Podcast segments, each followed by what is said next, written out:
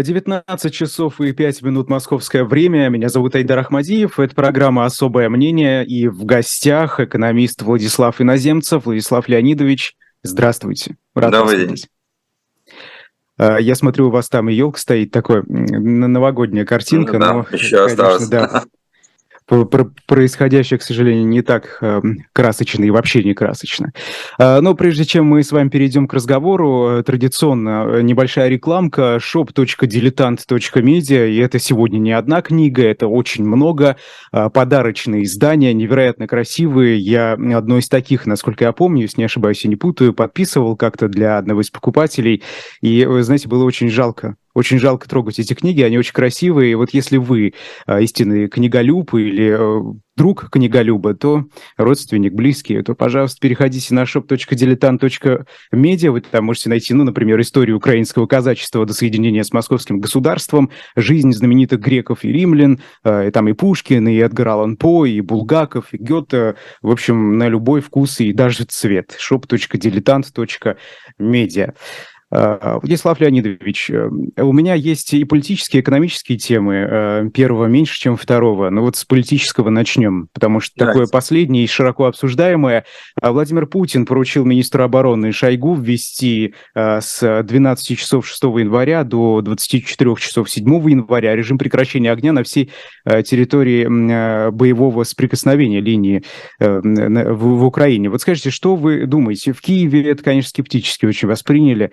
Э, кто-то даже слишком резко. Э, вот вы что думаете, стоит ли как-то верить, доверять и вообще как это можно оценивать сегодня? Ну, я вполне допускаю, что это может быть с российской стороны может соблюдаться.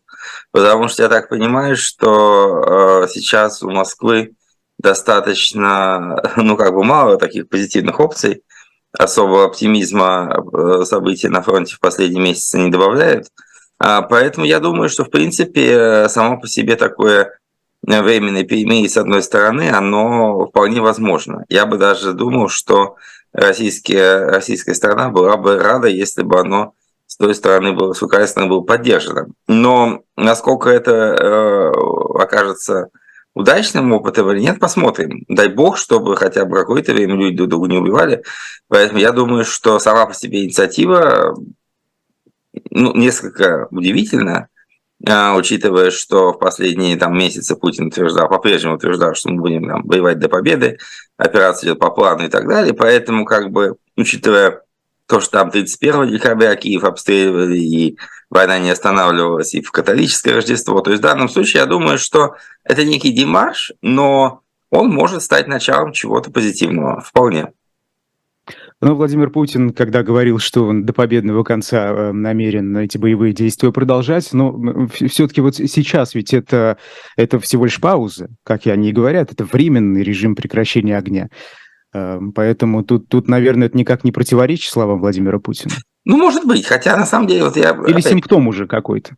Может быть. Вот, собственно, мы сейчас об этом говорить рано, Посмотрим, что, э, чем все закончится, насколько это будет соблюдаться, к чему приведет. Но у меня есть ощущение, что, конечно, э, вот эта воинственная риторика, которая продолжается, и она лежит в русле основного шага к временному миру, к перемирию, еще к чему-то, будет интересно. Э, президент Турции Эрдоган э, созвонился и с Владимиром Путиным, и с президентом Украины Зеленским. И вот э, ну, всячески, как это нам видится, как мне видится, да, старается достичь этого прекращения огня не только временного, а вообще и остановки боевых действий. Вот скажите, вот, э, вот эта роль, которую Эрдоган сегодня избрал, она э, в каких-то моментах противоречивая, но к чему-нибудь она вообще приведет или нет? Вот как-то может повлиять политика Турции на то, что делает Россия сегодня? Я думаю, что нет.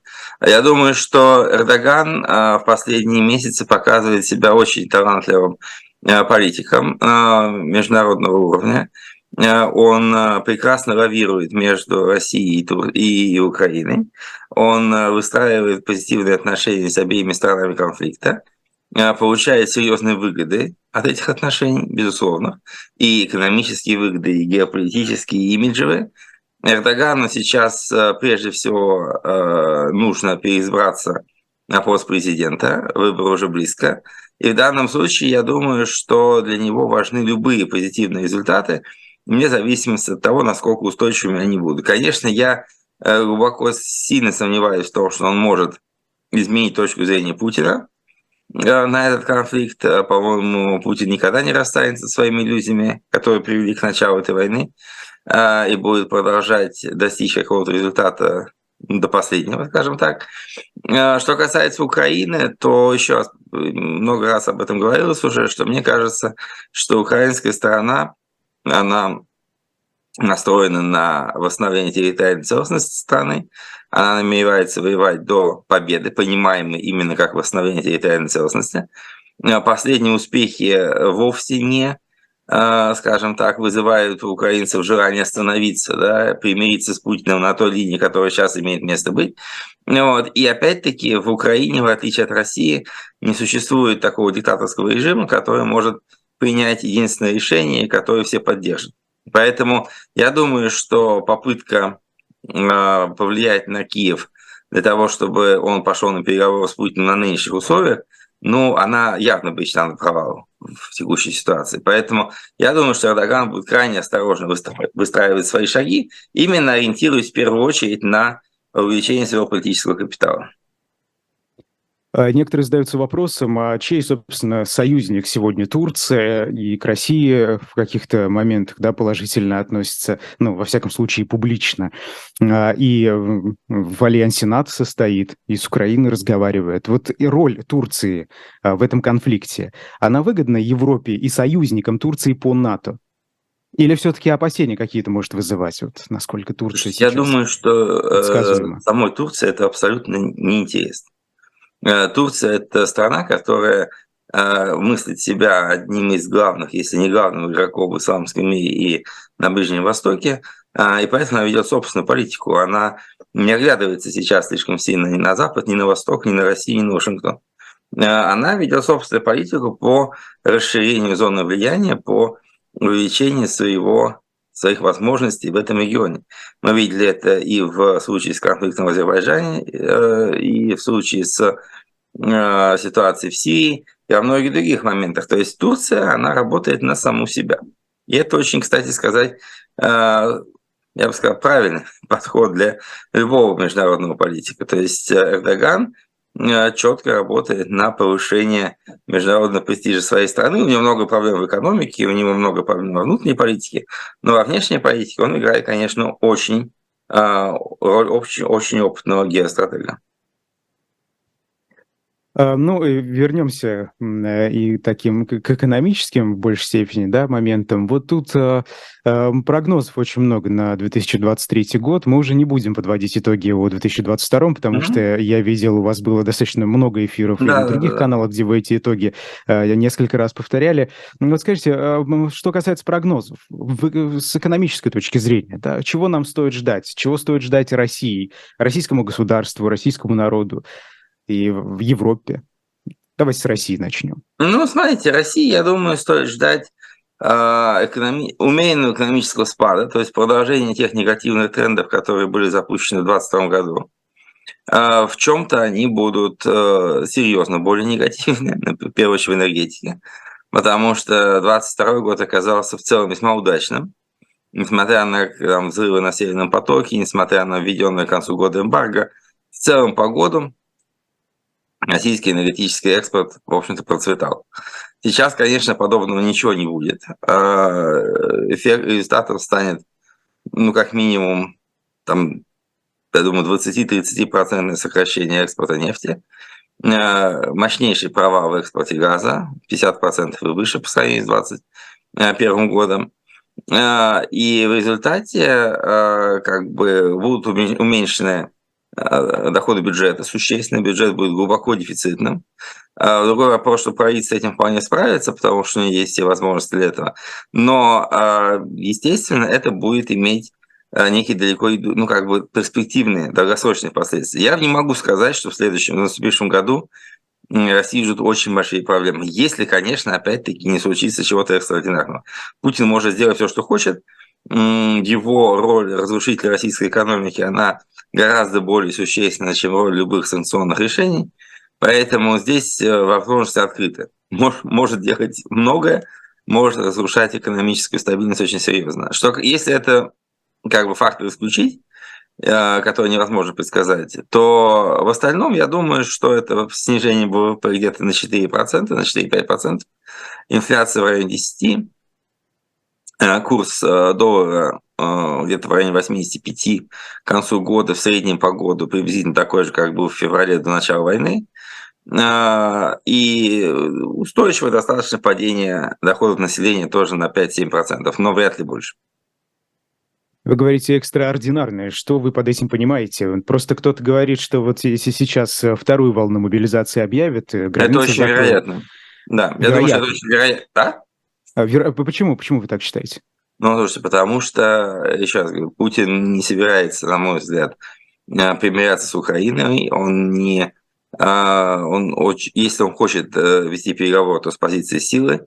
Нынешняя волна мобилизации серьезным образом положение на фронте не изменила я ну, практически уверен в том, что второй а, волны мобилизации избежать Путин не сможет. А, скорее всего, это будет сделано до весны. Вот. А, закрытие границ, я считаю, что оно произойдет не тотальное, как в Советском Союзе, а скорее по украинскому варианту, где запрещено выезжать мужчинам призывного возраста. Вот. Какой-то элемент военного положения усиленного тоже будет введен ну и, может быть, более мягкого. То есть э, это, конечно, серьезно повлияет на экономику, э, потому что действительно приведет к, ну, на мой взгляд, к разрыву очень многих производственных цепочек, уходу части населения просто в бега банального, их увольнение с стабильного места работы и так далее. То есть я думаю, что это ну, фактически очередная эскалация войны, она будет иметь для экономики очень серьезные негативные последствия. Это может увеличить падение там еще на 3-4%.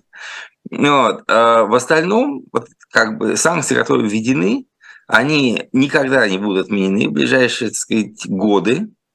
Вот. Насколько мы э, увидим расширение их действия, ну как бы они введены, и они будут теперь действовать. Да? Будут ухудшаться ситуация с э, всеми видами оборудования, потому что она будет стоять, а, будут э, увеличиваться проблемы в авиаавтоперевозках, также будет стагнировать на этом нижнем уровне на автомобильной промышленности и много другое. То есть в данном случае это будет некое медленное накопление эффекта. Единственным серьезным накоплением, которое мы увидим в первые там квартал уже года, будет энергетические санкции. Вот это будет э, серьезно. Мы должны понять к концу, допустим, первого квартала, какой реальный провал на, э, в добыче полезных ископаемых. Я думаю, что по нефти это где-то 15% э, будет снижение добычи, по газу может быть больше, где-то 20-25%. Вот. И в итоге вот то, что мы увидим к концу первого квартала, покажет общую картину года. Но опять же, вы говорите, что это все-таки постепенно, а не сразу, да? Э, вот, э, ну, когда Европа вводила, Запад, некоторые западные страны вводили антироссийские санкции, э, все-таки они надеялись, я думаю, на какой-то более быстрый эффект, чтобы боевые действия прекратились и так далее. Ну, я не знаю, Понятно, что долгосрочные тоже. Да. да. Скажите, а вот есть какие-то инструменты у Запада, у Евросоюза, Соединенных Штатов, которые бы позволили вот сейчас достичь быстрого эффекта какого-то? Остались какие-то рычаги? И, или уже никогда, все, что и, можно было? И, и никогда и не было. Единственным рычагом нанесения поражения воюющей стране является разгромная на поле боя. А, поставка там двух тысяч танков, а, масса вооружений, авиации, закрытие неба и так далее. Вот рецепт победы Украины в этой войне. Остановить ее экономическим методом невозможно и никогда не было возможно. Я вот еще уточню, да, вернемся к мобилизации. Вы эм, говорили про вот эти э, э, экстравагантные, да, кажется, вы назвали, если не ошибаюсь. Это вот как раз мобилизация и станет таким переломным моментом, который может сильно ухудшить экономическое ну, состояние. Ну, слушайте, там есть много вариантов, да. Мобилизация может ухудшить, но, по крайней мере, одну волну мы ее уже видели, да. А даже более крупная волна, она, конечно, дополнительно снизит экономическую активность, но она, по крайней мере, понятно, какие последствия она может иметь. Но, например, допустим, применение тактического ядерного оружия вообще непонятно, какие последствия может, сможет иметь. Что ответить на это Запад? Какие будут ответы даже союзников России в этой ситуации, в конечном счете это уже выход за какие-то абсолютно э, ну, не, не, неосмысливаемые пределы. Поэтому, э, еще раз повторю, э, у Путина на сегодняшний день впереди маячит перспектива поражения. С ней можно либо смириться и попытаться как бы сохранить лицо и возможности управления страной в условиях этого военного провала, с ней можно не смеяться какое-то время, потому что у России есть огромные возможности э, продолжать разрушать украинскую экономику и, так сказать, приводить весь мир в ужас. Вот э, в зависимости от того, что будет выбрано, мы увидим два разных варианта развития событий. То есть более-менее инерционный, э, либо сценарий, который ведет к серьезному обострению. Ну, теперь давайте э, более подробно. Российская нефть Юралс торгуется ниже ценового потолка, который установили страны Запада. Вот, например, по данным Минфина, в декабре ее средняя цена упала на четверть и составила примерно 50 долларов за баррель, с бар, баррель э, на 10 долларов ниже э, предельного уровня. Э, что это значит? К чему приведет? Ну, это значит, знаете, здесь э, как бы две части этой темы. С одной стороны, это падение цены, а, оно существенно, но э, цена в 50 долларов за баррель, она, в принципе, для российской экономики достаточно приемлема. Если бы это была единственная проблема, то я думаю, что говорить о каких-то апокалиптических э, формулировках было бы бессмысленно, потому что в прошлом году, на 2022 год, бюджет был сверстан с ценой 42 доллара. Сейчас, конечно, ценовая планка очень сильно повышена. Путин хочет получить в качестве доходов бюджета от нефти и газа на этот год 8 триллионов рублей, при том, что в прошлом году был рекорд около 11,5 триллионов. А, я думаю, что эта планка недостижима, потому Насколько что... недостижимо? Вот, э, извините, Я думаю, что реальные доходы будут не больше 6 а, нефтегазовый доход будет где-то в районе 6 триллионов. То, То есть, есть это 2 будет... триллиона мы, Россия потеряет. Да, да. Э, она не потеряет 2 триллиона только по нефти и газовым доходам, как они считаются в бюджете. Она потеряет еще дополнительные деньги ввиду сокращения э, прибыли большинства компаний, которые работают внутри страны, сокращение подоходных налогов, региональные бюджеты получат тоже серьезные дыры, которые вынужден будет закрывать отчасти федеральный бюджет. То есть эти, я скажу бы так, что когда Силуанов говорит о том, что дефицит бюджета составит приблизительно 2% ВВП, я бы, наоборот, сказал, что это будет не меньше 5%. Но это как бы такой достаточно, э, может быть, э, общий прогноз, но в любом случае бюджет выглядит очень нереалистичным. Вот. Что касается э, нефти, то помимо падения цен есть и проблемы сбыта, потому что э, очень большой объем нефти ушел с европейского рынка, плюс к этому через месяц э, вступит в, санкцию, э, в силу санкций по нефтепродуктам, а они тоже очень большая была статья экспорта в Европу, может быть даже больше, чем сырая нефть. А поэтому России придется как-то переориентироваться. Частично это уже было сделано. Это процесс продолжится, но я подозреваю, что полностью заместить такие объемы будет невозможно. Именно поэтому я считаю, что добыча упадет на 10-15%. Некоторые аналитики говорят, что она упадет чуть не вдвое. В это я совершенно не могу поверить. Но в любом случае э, нефтяной сектор будет серьезным образом, удар по нему будет серьезным. По газу он будет более серьезным с точки зрения экспорта, но с газом проблема все-таки несколько иная, потому что если экспорт нефти на экспорт приходится приблизительно 70% добываемой нефти в России, то на экспорт газа меньше 30%. Поэтому э, даже сокращение его там в 2-2,5 раза, она э, будет иметь меньшее значение, чем э, потеря экспортного рынка нефти. Но в любом случае сокращение добычи будет и по нефти, и по газу. Я оцениваю его где-то в 15% по нефти и где-то 20-25% по газу. Скажите, а какой уровень добычи а, нефти необходим для того, чтобы ну, вот эти хотя бы 6 триллионов э, заработать? Да, около 10 миллионов баррелей в сутки? Нет, я думаю, что даже при, опять-таки, при нынешних ценах, э, даже если добыча составит где-то там 8 с небольшим, то все равно вот эта цифра будет достигнута. Опять-таки, смотрите, здесь очень важный момент. Э, на мой взгляд, гораздо проще заместить выпадающие доходы через заимствование или через привлечение средств из Фонда национального благосостояния, э, чем э, пытаться каким-то образом нарастить добычу э, и, может быть, слишком интенсивно продвигать нефть на внешние рынки за счет падения ее цены там. То есть, на мой взгляд, и в этом году, и в следующем году у бюджета не может быть проблем, потому что дефицит легко финансировать за счет резервов и увеличения внутреннего долга. С этим я не вижу никаких серьезных противопоказаний против того, что... Долго же делать. так не, не, не протянет. Все-таки невозможно постоянно откуда-то. Ну, смотрите, почему не... А давайте посмотрим по цифрам. Да? 2% ВВП, который говорит Силанов, это 3 триллиона рублей. Допустим, если сказать 5%, это будет приблизительно 7,5 триллионов. 7,5 триллионов просто лежат на блюдечке с голубой каемочкой в фоне национального благосостояния. Тут даже можно ничего не думать. Взять и потратить. Он уже начал, э, траты из него уже начали в конце прошлого года, поэтому типа практика есть. Э, в случае совсем тяжелой ситуации можно его использовать, и на этом вопрос будет закрыт по этому году в самом плохом э, варианте развития событий. Плюс к этому за ноябрь и декабрь Минфин привлек на внутренние рынки почти что полтора триллиона рублей а, за два месяца. То есть э, я вполне допускаю, что за весь год а, там 4-5 триллионов можно привлечь легко. Что такое 5 триллионов? Это для того, чтобы понять, нужно как бы сравнить с суммой даже не, не, не просто средств в банках, которые сейчас хранятся у российских юридических э, лиц и э, граждан. Чисто депозиты граждан составляют 33 триллиона на 1 декабря. Соответственно, если Минфин захочет привлечь там 3,5, это 10% вкладов населения. Предложите населению процент там 8 по ОФЗ, необлагаемых налогом, и собрать эту сумму не будет никакой проблемы.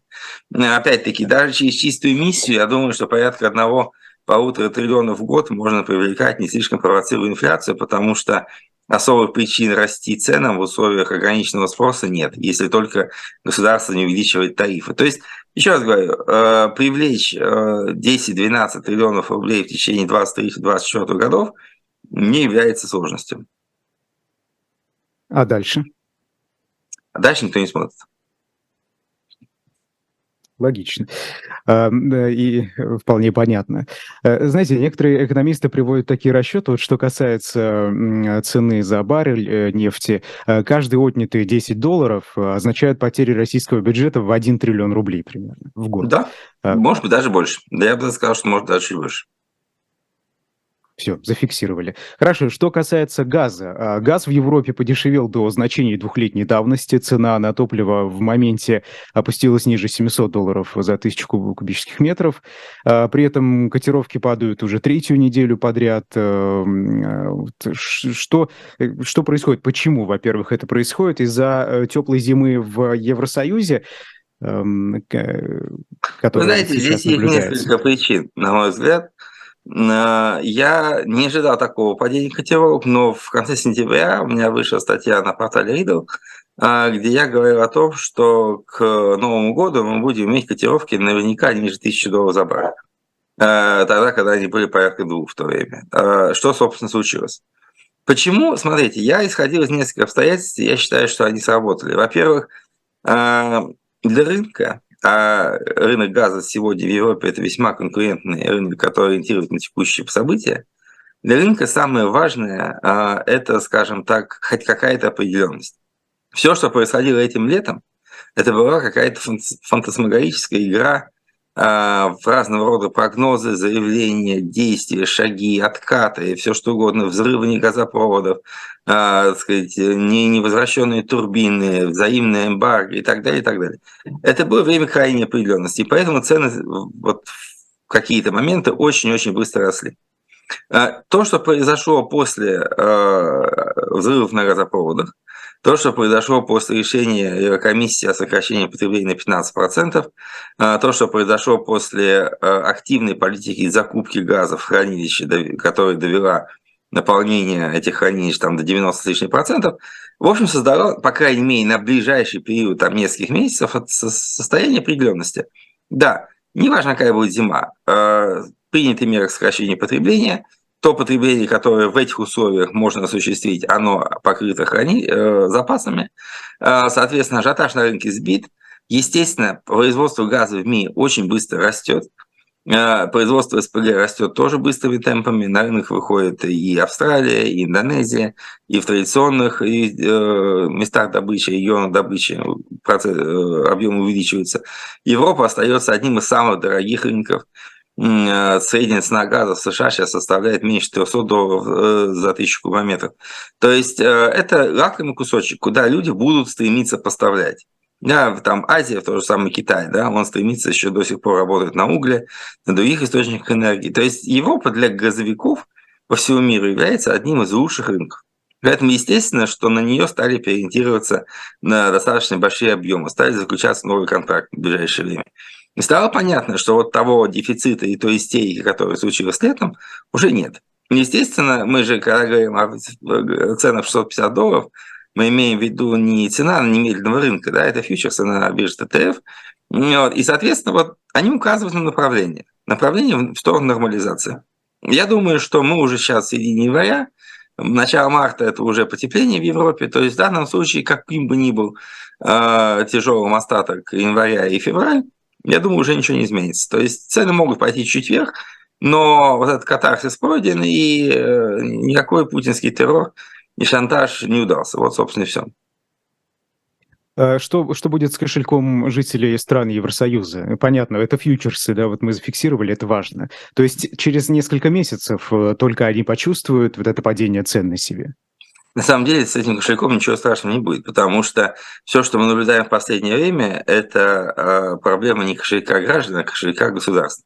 Дело в том, что э, каждую практически неделю осенью выходили сообщения о том, э, какие объемы средств европейские правительства выделяют на субвенции и дотации на потребление электро электроэнергии и газа. И общие потери Европейского Союза на Э, закупках по более дорогим ценам оценивается сейчас в сумме до 500 миллиардов евро за эту зиму, за этот сезон. Но э, я думаю, что граждане почувствовали, я бы сказал, максимум одну треть этого подорожания в большинстве стран, потому что в Германии было выделено на компенсации порядка 80 миллиардов, э, там во Франции около 45 миллиардов. То есть в любом случае компенсации высоки, Э, непосредственно из кошелька потребителей платится какая-то часть, безусловно, люди чувствуют увеличение цен. Э, но э, здесь нет такого прямого механизма, который имел место, например, в случае с бензином. Вот там летом прошлого года цены на бензин в Европе доходили там до 1,8-1,85 евро за литр, потому что тогда цены напрямую фактически Э, трансформировались в цены на нефть, трансформировались в цены на бензин на бензоколонках. В случае с газом и электричеством такого нет. Правительство осознали э, масштаб проблемы для населения и постарались ее демпфировать. Поэтому мое ощущение, что э, потребитель вряд ли почувствует улучшение весной, просто потому что уменьшатся дотации, но цены не упадут для, для конечного потребителя. Ну, наверное, э, о потолке цен на газ, который был установлен э, Евросоюзом в декабре прошлого года, там на уровне чуть меньше двух тысяч э, да. долларов за одну тысячу, уже говорить не приходится, да, учитывая ситуацию? Ну, слушайте, на самом деле, ведь и потолок цен на нефть был установлен на уровне, который фактически соответствовал тогдашним уровням цен на российские сорта нефти. И он немного сбил э, цены, да, еще процент на 15. Я думаю, что в случае с потолком цен на газ здесь не было такого эффекта просто по той простой причине, что э, в отличие от нефти Евросоюз никогда не вводил никаких санкций по газу. Нет никакого эмбарго и не предвидится. То есть Россия может поставить сколько угодно.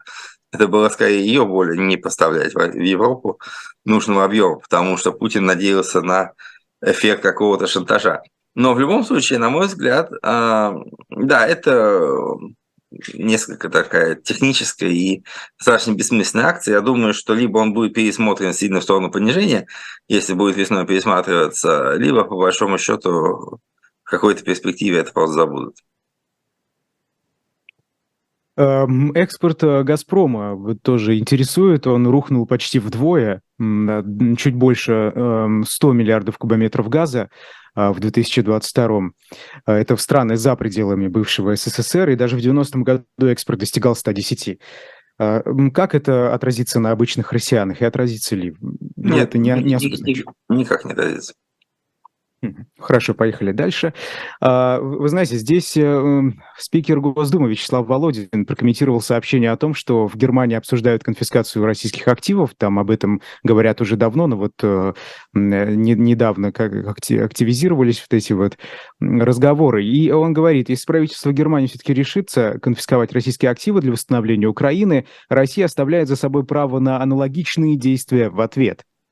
Э, правда, вот я не знаю, что это за аналогичные действия, что имеет в виду Вячеслав Володин, но есть ли у России инструменты, рычаги, чтобы действительно достойно, э, достойно в понимании Кремля да, ответить э, Европе, Германии в частности, за конфискацию активов? Ну, смотрите, это большая тема.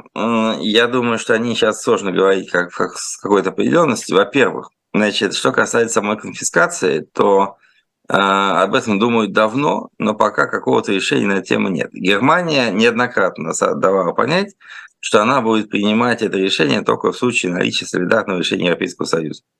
Я не жду такого решения в ближайшее время, а, потому что, а, смотрите, это довольно сложная процедура. То есть одно дело заморозка активов, и мы это видели много раз в истории. Соединенные Штаты замораживали активы Ирана, другие случаи тоже бывали. Но вот а, из, изъятие этих активов, а, для этого нужно, конечно, какие-то... И большая политическая воля, с одной стороны, с другой стороны, какие-то юридические решения, которые, безусловно, могут оспариваться. Европейцы будут на мой взгляд, сильно побаиваться такого рода шагов, поэтому, ну, ну опять-таки, вот мое ощущение, что я бы не ждал это в ближайшее время, они реально некой общей точки зрения на эту тему пока нет. А, а, Владислав ну, Леонидович, да. я уточню, прошу прощения, да, вот вы говорите, побаиваться они будут чего? Реакции России или Нет, боятся, боятся России трогать свою систему правовую? Они, они боятся трогать свою правовую систему, потому что, объективно говоря, это действительно достаточно беспрецедентный шаг. То есть, по сути, речь идет, я бы сказал так, что э, это может быть сделано только в том случае, и после того, как какая-нибудь международная инстанция, Организация Объединенных Наций, суд ООН, еще какие-то другие инстанции примут решение о э, том, что Россия должна выплатить Украине военные репарации. Но вот если это будет сделано, на международном уровне принято такое решение, то да, тогда, естественно, вопрос о том, откуда эти репарации должны выплачиваться, первый же, самый близкий ответ – это те арестованные активы, которые находятся сейчас в юрисдикциях ЕС и США. И они будут, безусловно, тогда переданы Украине. И это будет для европейцев вполне хорошим, такой хорошей рамкой, фреймворк, в, рам... в которой они могут действовать. Просто, э, условно говоря, взять активы там, Центрального банка, в основном только они заморожены э, по крупному счету, да, э, и отдать их Украине, я еще раз говорю, я не вижу такой перспективы в ближайшее время. Более того, смотрите, европейцы сейчас действует все более осторожно в отношении заблокированных активов российских э, граждан, например. Да, вот совсем недавно э, центральные банки и финансовые власти Люксембурга и Бельгии фактически разморозили счета, на которых хранились ценные бумаги западных эмитентов, принадлежавших россиянам, а, которые были заморожены по причине санкций против национального депозитария. И до 7 января осталось, вот, видимо, завтра последний день рабочий в Европе, когда эти средства могут быть переведены на другие счета владельцев. То есть в данном случае люди действуют очень осторожно. А, по э, арестованным счетам российских олигархов идут, э, уже начинают судебные споры и иски. Они будут продолжаться месяцами, если не годами. Поэтому эти средства точно не будут Украине переданы. Что касается заблокированных счетов э, ЦБ и резервов ЦБ, то э, Европейский Союз, на мой взгляд, предпринял очень разумную меру. Я сам об этом писал еще летом прошлого года, о том, что нужно создать некий фонд, э, доходы от которого могут быть использованы на нужды Украины. То есть речь идет о том, что арестована основная сумма, она, естественно, находится в каких-то банках, она может быть инвестирована в какие-то более рискованные инструменты, например, в американские казначейские обязательства, приносить доход. И вот эти доходы, которые в любом случае не будут востребованы в России, даже если деньги будут ей возвращены, вполне могут использоваться либо на погашение процентов по украинскому долгу, который меньше, чем арестованная сумма активов, либо э, на какие-то э, программы развития или восстановления инфраструктуры в Украине и так далее. Я думаю, что на сегодняшний день это приличная достаточно сумма. При э, эффективном размещении они могут составлять до 15 э, миллиардов долларов в год. То есть, в принципе, это вполне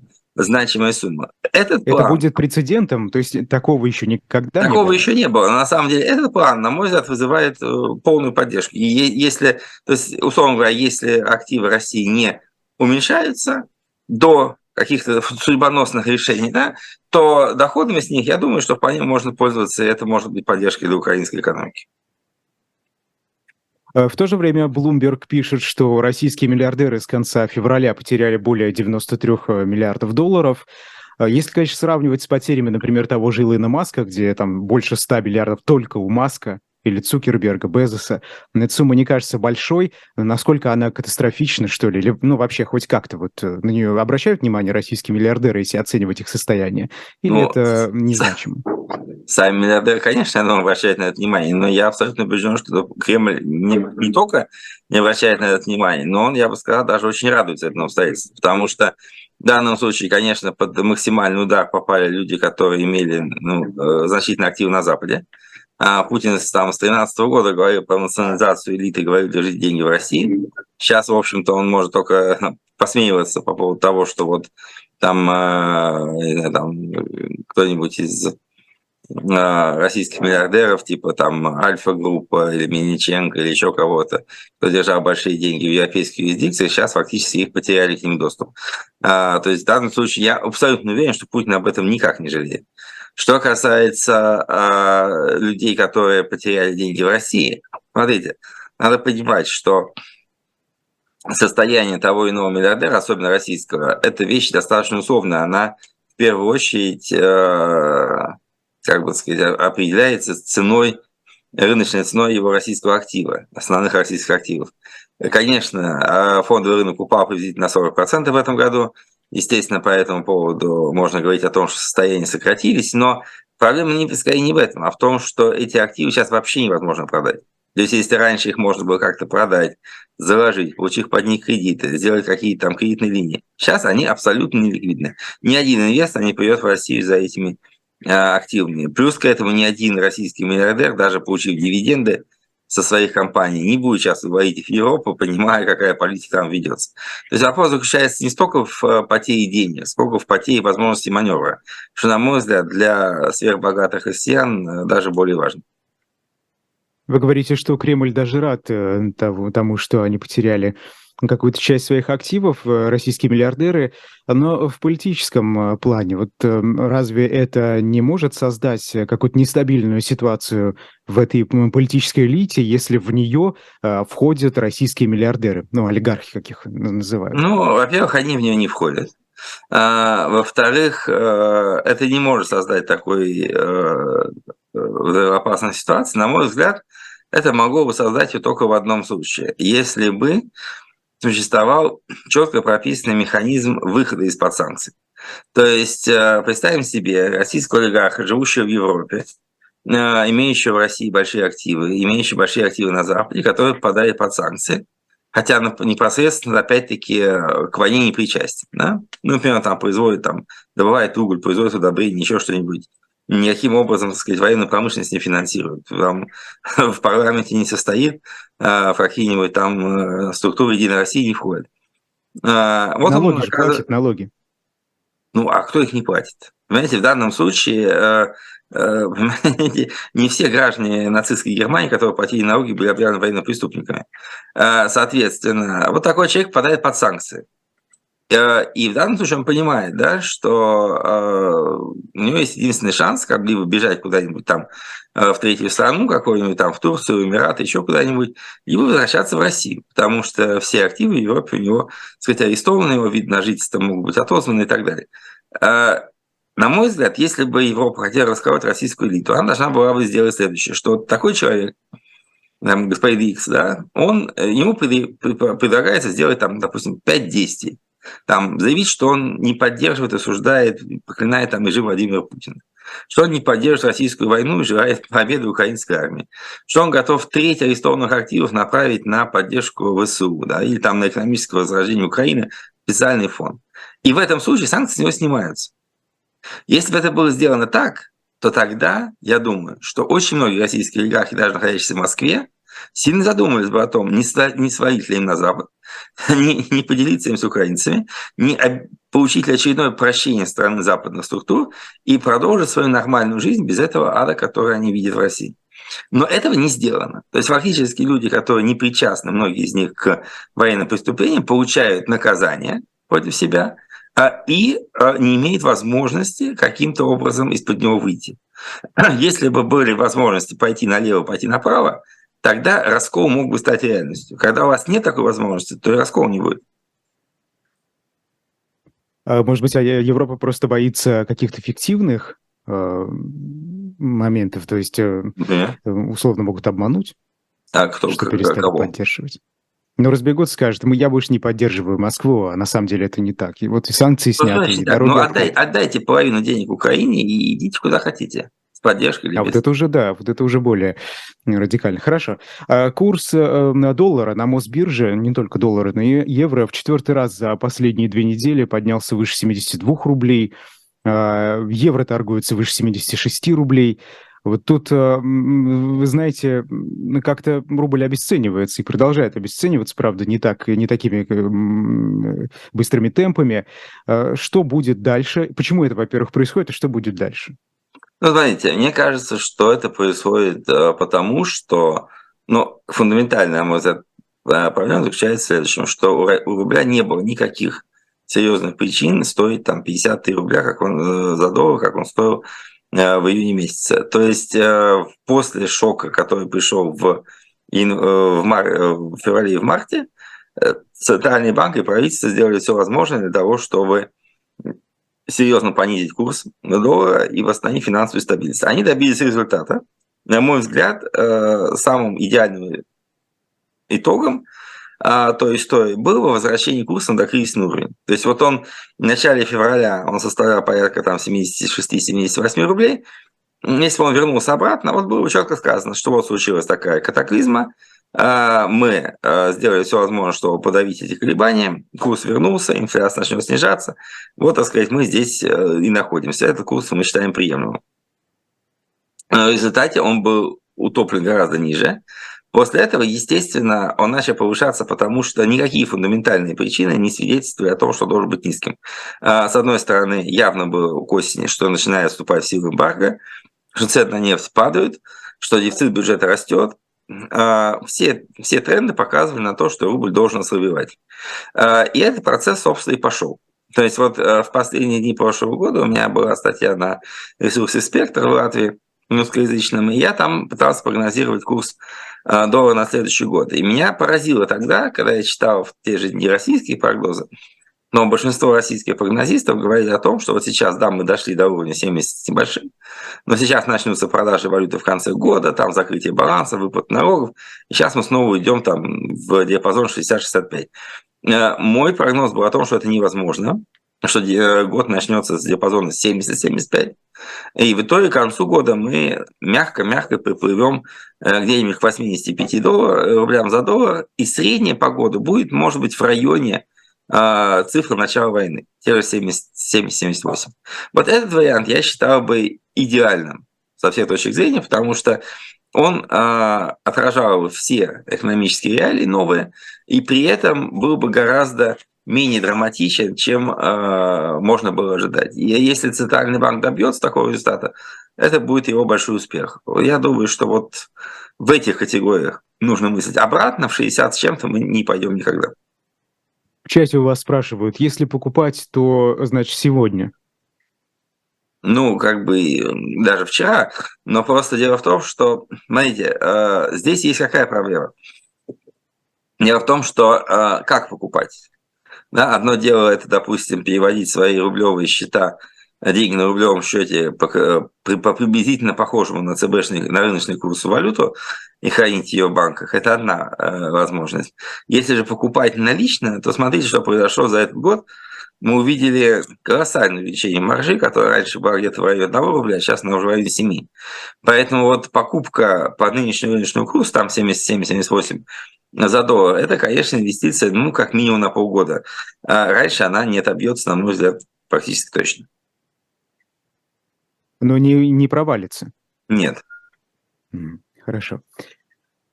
А, Федеральная таможенная служба сообщает, э, что ожидает рекордного товарооборота с Китаем по итогам 2022 года. Рост составил до 30%. Тут объем торговли с Индией вырастет в 2,5 раза. Это прогноз с Ираном на 20%. Это все как-то звучит вроде бы хорошо. А вот хорошо ли это на самом деле?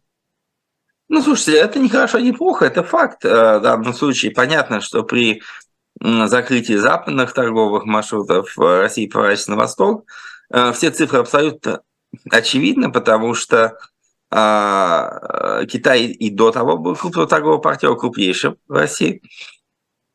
Поэтому ожидать там двухкратного роста было невозможно, а нынешние показатели вполне красноречивы говорят о том, что а, это основной наш э, игрок на ближайшие годы – Э, основной получатель российского сырья и основной источник для России достаточно высокотехнологичных товаров. Индия в этом отношении имеет совершенно другую природу торговли, потому что там очень разбалансирован экспорт и импорт.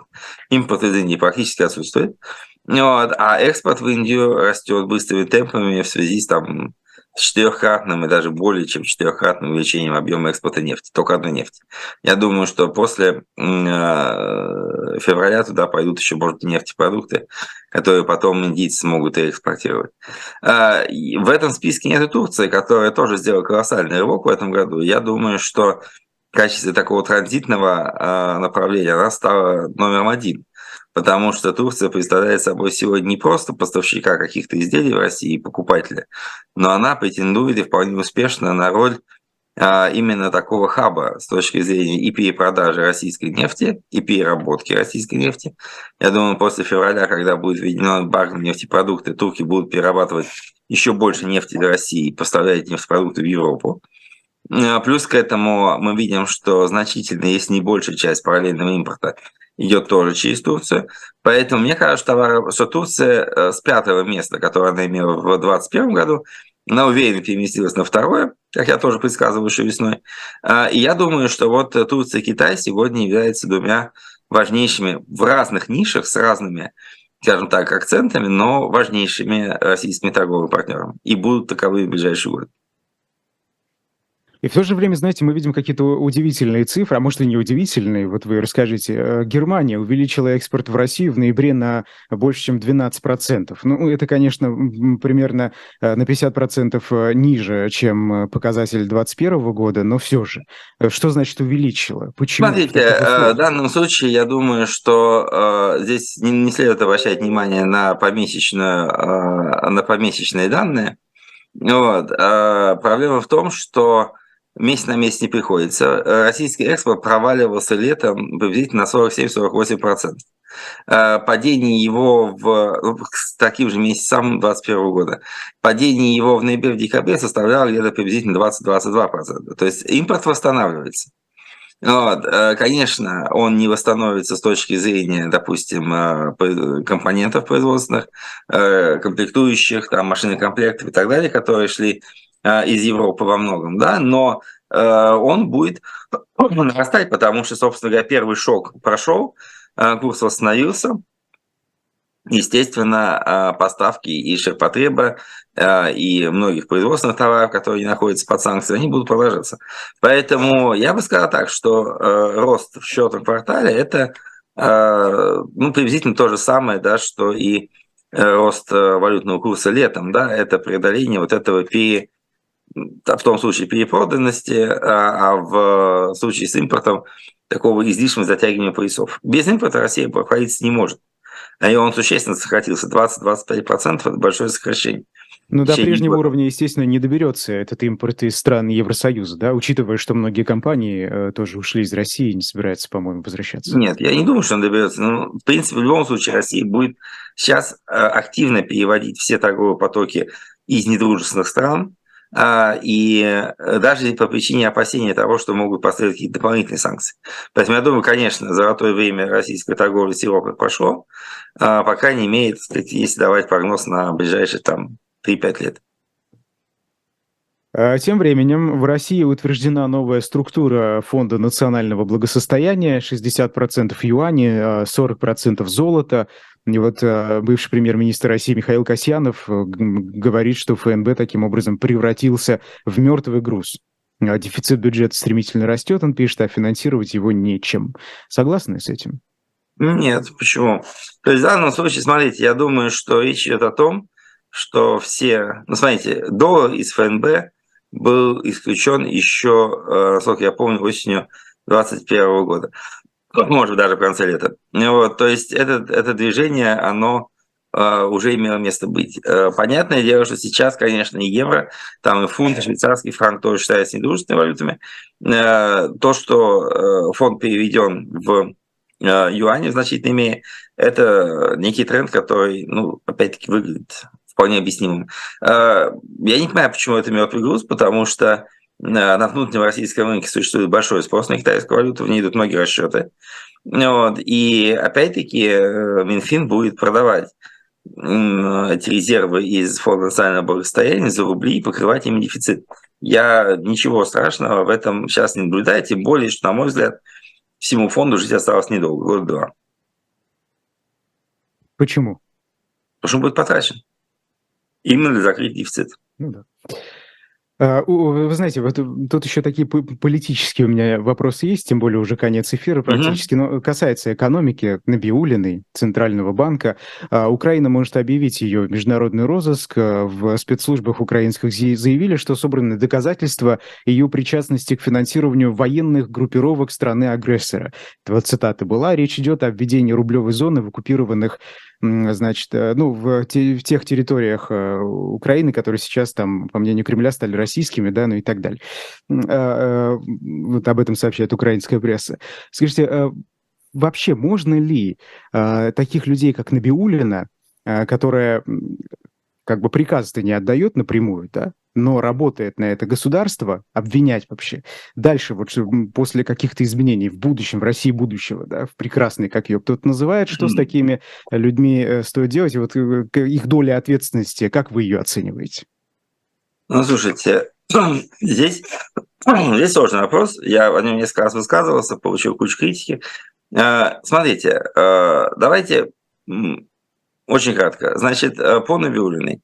Украина имеет право обвинить ее в чем угодно, а высказать обвинения и, возможно, там начать э, судебный процесс в отсутствии обвиняемой э, и чего-то там доказать. Безусловно, Центральный банк стал одним из фундаментальных э, причин, одной из фундаментальных причин того, что режим в этом году выжил. Я бы сказал, важнейшим актом, который привел к тому, что режим устоял. Э, против Набиулиной, как известно, ввели санкции уже все, да, и Великобритания, и Евросоюз, и Соединенные Штаты, э, и против ее заместителей тоже.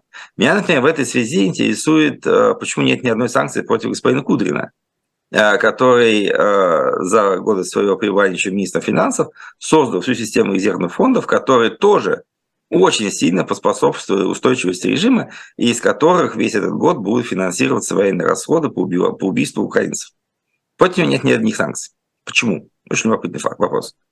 Мне это кажется явной недоработкой. Потому что это еще больше из того режима, чем госпожа... Еще, еще не вечер. Еще не вечер, надеемся. Вот. Второй момент заключается в том, что, э, смотрите, э, да, действительно, вы совершенно правы, Набиулина не давал никаких приказов об агрессии. Набиулина в данном случае не давала приказа о введении рублевой зоны на оккупированной территории по той простой причине, что э, по Конституции Российской Федерации, по закону о Центральном банке, рубль является валютой Российской Федерации. И если э, Путин и Государственная Дума приняли решение о включении этих территорий в состав Российской Федерации, то она просто исполнила то, что написано в законах, которые она должна выполнять. В данном случае, еще раз говорю, с Набиулиной вопрос сложный. Я вполне допускаю, то и, и совершенно не возражая против того, что руководство Центрального банка сегодня находится под санкциями, и даже считаю, что гораздо большее количество российских чиновников должно под ним находиться, но вот вопрос об уголовных делах э, выглядит достаточно пока надуманным, на мой взгляд. На этой ноте завершим э, программу «Особое мнение». Сегодня в гостях был экономист Владислав Иноземцев. Спасибо вам огромное.